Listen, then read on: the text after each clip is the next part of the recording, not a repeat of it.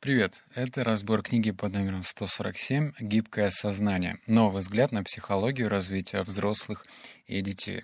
В этом выпуске тебя ждет 8 выводов и книжный бухтеж, да? Вот это вот 30 секунд стоит для тебя читать эту книгу. Наверное, нет. Все самое основное я уже вытащил для тебя. Конечно, идея книги очень крутая. Про самонастройку, про наше позиционирование. Но это так часто копируется из одной, блин, головы в другую, вот давайте мы посмотрим, как наши убеждения влияют на спорт. Вот посмотрим, как наши убеждения влияют на семью. А вот как на детей. А вот как на карьеру. То есть суть одна и та же, но рассматривается основная проблема по другими углами. То есть для тех, кому не хватит доводов в пользу правильного убеждения, книгу эту стоит читать. Она крутая. Те, кто пойдет, поймет меня сейчас с полуслова, кто прослушает эти восемь выводов, хлопнет себя по лбу и скажет, блин, черт возьми, а что я так раньше не жил, то им читать не нужно, потому что, сорян, я сейчас все самое основное расскажу и сэкономлю тебе много времени. Переходим к пункту номер один — а за 20 лет исследовательской работы я убедилась в том, что взгляды, которых человек придерживается, могут в корне изменить его образ жизни. Они способны определить, станете ли вы тем человеком, которым хотите быть, и добьетесь ли вы поставленных целей. Как это происходит? Как простые убеждения могут изменить вашу психологию и в результате вашу жизнь? Убежденность в том, что ваши качества высечены на граните, установка на данность, вызывает у вас потребность самоутверждаться снова и снова. Это по большей степени вывод из самого начала, и он такой, знаешь, отрезвляющий сам по себе. Ну, во-первых, нужно просто для себя уснить, что все мы имеем право установку на рост, и что на рост, да, вот такая игра слов, что все мы можем достичь и в эмоциональном развитии, и в умственном тех э, граней, которые сами для себя поставим. В то же время, э, знаешь, ставить такую установку, да вот, как бы, рисование — это не для меня, или бизнес — это не мое, или архитектура — это точно не мое. Все это — это установка на обычную данность, и эта данность не твоя. Эту данность для тебя трактовали твои учителя, твое окружение, возможно, родители, и вот мы с этим живем. А и автор пытается развеять эти мифы. Вывод номер два, как раз который подтверждает вот эти слова. Вы знали, что Дарвина и Толстого считали обычными детьми? Что Бен Хоган, один из величайших игроков гольф всех времен в детстве, был невероятно неуклюжим ребенком с очень плохой координацией движения? Что фотограф Синди Шерман, который входит буквально во все перечни самых видных художников 20 века, провалилась на первом курсе, обучаясь фотографии? Что Дженерал Пейдж, один из выдающихся одна из выдающихся актрис столетия, никогда советовали отказаться от этого занятия из-за отсутствия таланта. Блин, вот я прочитал, да? Вы видите, как вера в то, что желанные качества может в себе развить, разжигает страсть к обучению.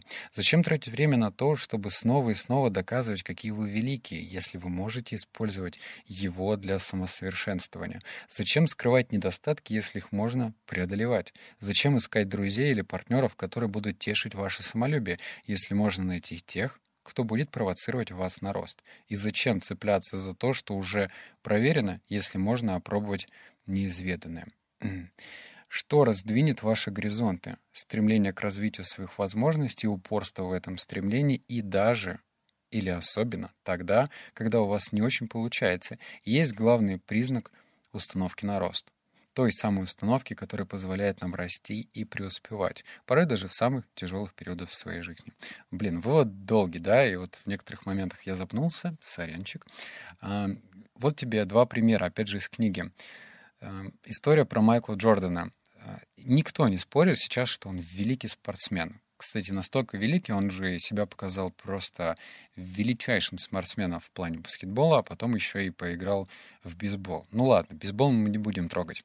Акцент на баскетболе. Дело в том, что изначально его, во-первых, выгнали со школьной команды по баскетболе, потом в студенческой у него были какие-то проблемы, потом еще что-то он завалил. В общем, вопрос, да, как его могли э, в студенческие годы и в школьные выгнать как? Это же, блин, Майкл Джордан. И автор говорит о том, что в том-то и дело, что это не Майкл Джордан. Тогда это был Майкл Джордан. а не Майкл Джордан. То есть, по сути, блин, это очень такой интересный лайфхак сам по себе. То есть, эм, если ты кем-то сейчас поражаешься его таланту или он для тебя просто какой-то идол, то помни, что, возможно, этот идол стал идолом только не знаю, там, в 35 лет, когда он прошел определенный путь. А до этого, когда ему было 15, 16, 17, 18, 20 лет, он был обычным парнем. И это, ну, отрезвляет. И второй э, пример, опять же, из книги, он прикольный, но мне не понятен до конца. В общем, она проводила, в смысле автор книги проводила исследования, и, в общем, в классе, например, давала задачки разным детям. Одни дети реагировали типа, блин, я не люблю решать задачи, а тем более, когда они трудные, так совсем. То есть они там психовали и, в общем, кидались вот этими ручками, карандашами, а вторые, знаешь, так облизывали губы и такие говорили, я люблю трудные задачки. М-м-м. То есть у них был такой подход на рост. Я Увы, к первой категории. Я не могу решать трудные задачи. Я вообще не усидчив, и меня начинает трясти, если у меня что-то не получается. Я лучше попытаюсь найти того, кто мне эту задачку решит. Увы, я прям такой разгильдяй. Но все-таки, то есть в чем-то отличие же есть этих детей, правильно? Дальше. Вывод номер три. Ты можешь окинуть взглядом свое прошлое и заявить, я мог бы стать, говоря о своих неиспользованных талантах, как о трофеях, а можешь обернуться назад и заключить «Я отдал всего себя тому, что мне дорого». Подумайте о том, что вы бы хотели сказать, оглядываясь на прошлое, и решите, какую установку вы для себя выбираете. Я уверена, что люди с установкой на данность тоже читали книги... Вот тут прям повнимательнее. Я уверена, что люди с установкой на данность тоже читали книги, в которых говорится, успех — это значит делать лучшее, на что ты способен, и не стремиться быть лучше других.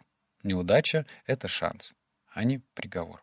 Усилие есть ключ к успеху. Они все это читали, но не могут применить на практике. А все потому, что основополагающая установка — их уверенность в неизменности качеств, утверждает совершенно иное.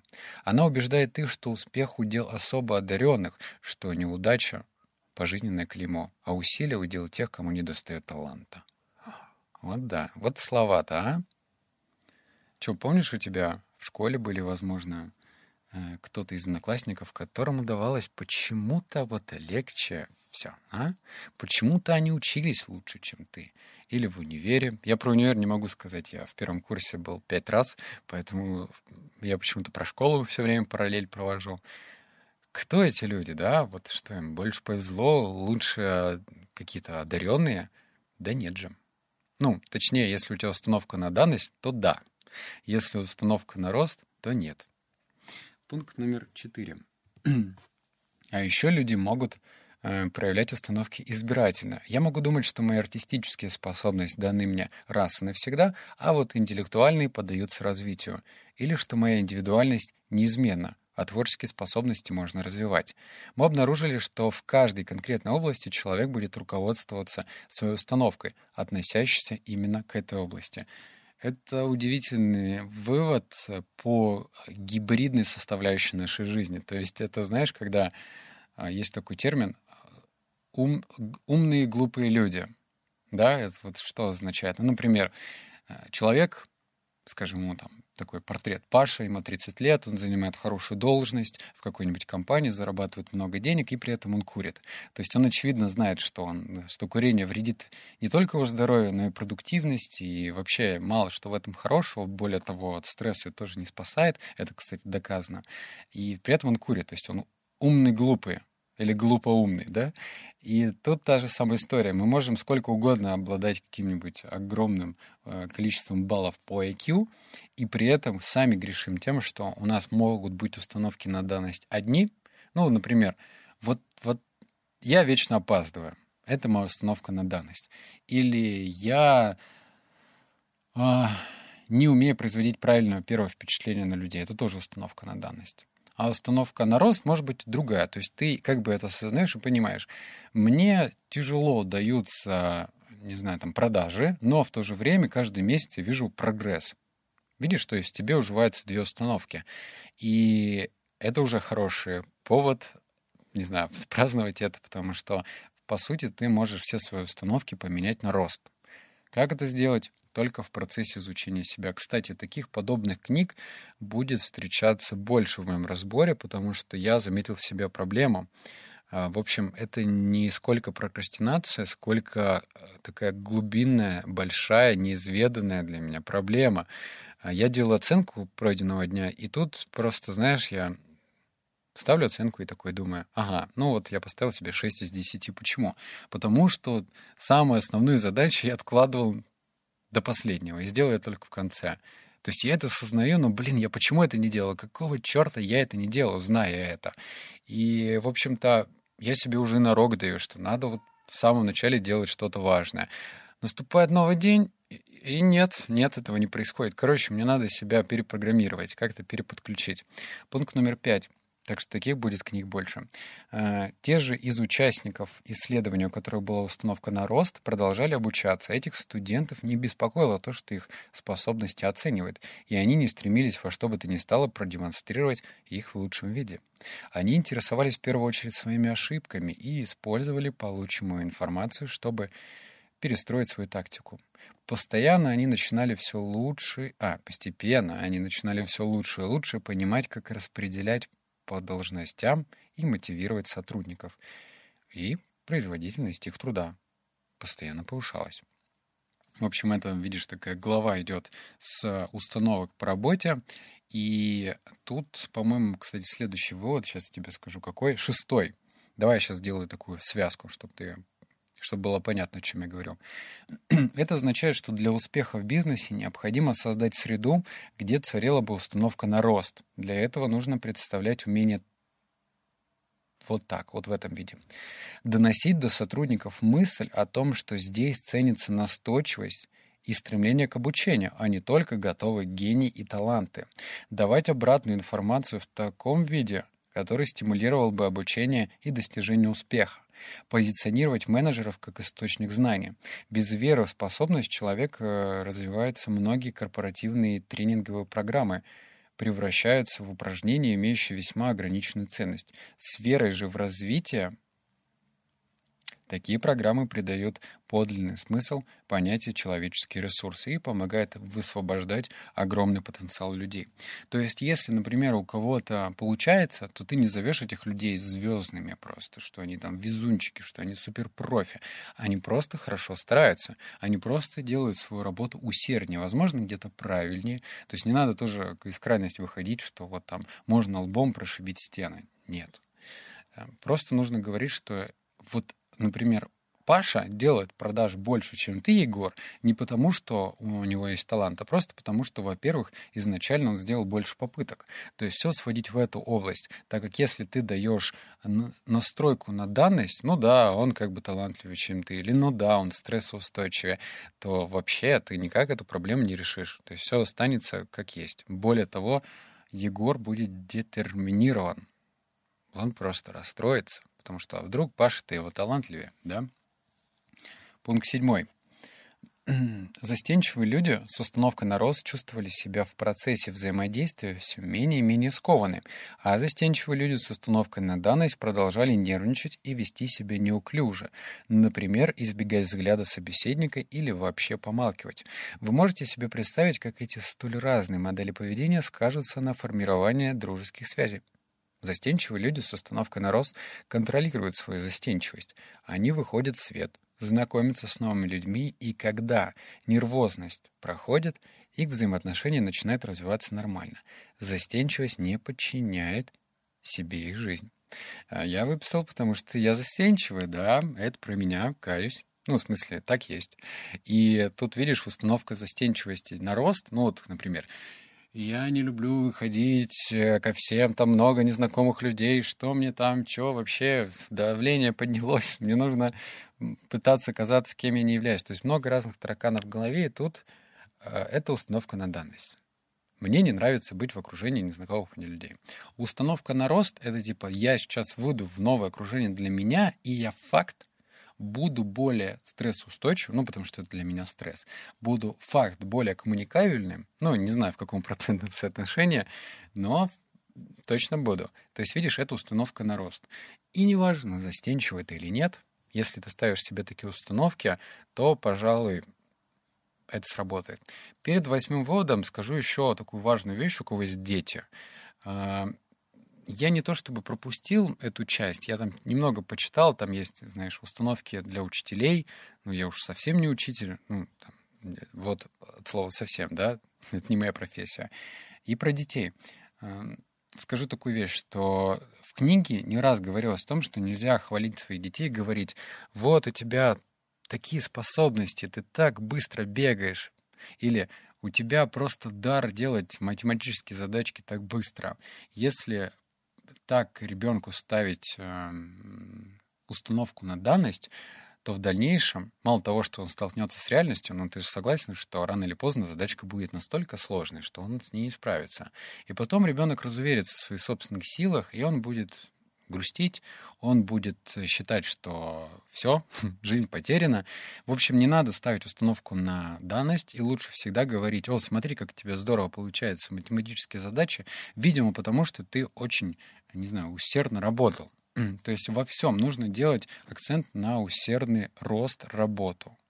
Можно с этим поспорить. Наверное, есть мамашки, кто скажет мне, э, ты что делаешь вообще? Не залазь на нашу область, да? Это наша территория.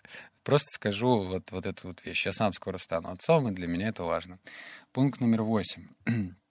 Многие люди считают, что мозг — это загадка. А тут прям сейчас тебя смотивирую, да?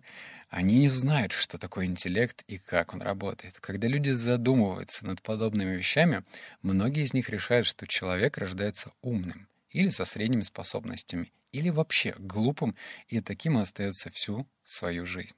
Но новейшие исследования показали, что мозг больше похож на мускулатуру. Он меняется и становится сильнее, когда ты его тренируешь. Ученые выяснили, как мозг растет и крепчает, когда человек учится. Та-да-да-дам! Пальцами постучал, чтобы понятно было. Вот эта фраза, что ученые, ученые доказали, Хотя, знаешь, можно там сказать, а где, где вот эта статья, да, научно доказанная вот эту вот всю историю? Где? Я склонен верить автору. Ну, точнее, это меня мотивирует. Мотивирует в том, что я понимаю, что мои интеллектуальные способности просто вообще в зачатке. Что, допустим, мой навык умения говорить красиво, он тоже так себе, что я могу его прокачивать, умение рассказывать историю. Да, ну, что потом посмотрим, будет лучше. Во всем нужно находить установки на рост. Во всем. Если у тебя что-то не получается, так это вообще твои главные помощники. Короче, я считаю, что эти выводы крутые. Они кажутся на первый взгляд простыми, но будь добр, хоть раз, когда ты столкнешься со стрессовой ситуацией, что-то пойдет не так, как ты планировал, то просто скажи, я могу смириться с остановкой на данную и сказать, да, я неудачник. Ну вот не получается у меня. Ну вот мне никогда не везет вообще светофоры только в красный свет, и все, я вечно опаздываю. А можно сказать, а эти светофоры на красный свет, значит, у меня есть возможность больше провести время в машине, подслушать подкаст Алексея Корнелюка побольше, вы вытащите оттуда еще больше интересных деталей, внедрить в жизнь. Короче, везде нужно ставить установки на рост. Но это очень сложно, потому что это практика. Ух, все, отстрелялся. Обнял, поцеловал, заплакал. Услышимся в следующем подкасте. Welcome на книгли.ру. Там уже и магия утра есть, и по продуктивности книга, и про стартап вышла, и все они ждут тебя. Почитай, посмотри, выводы интересные из моих обзоров. Все, покеда.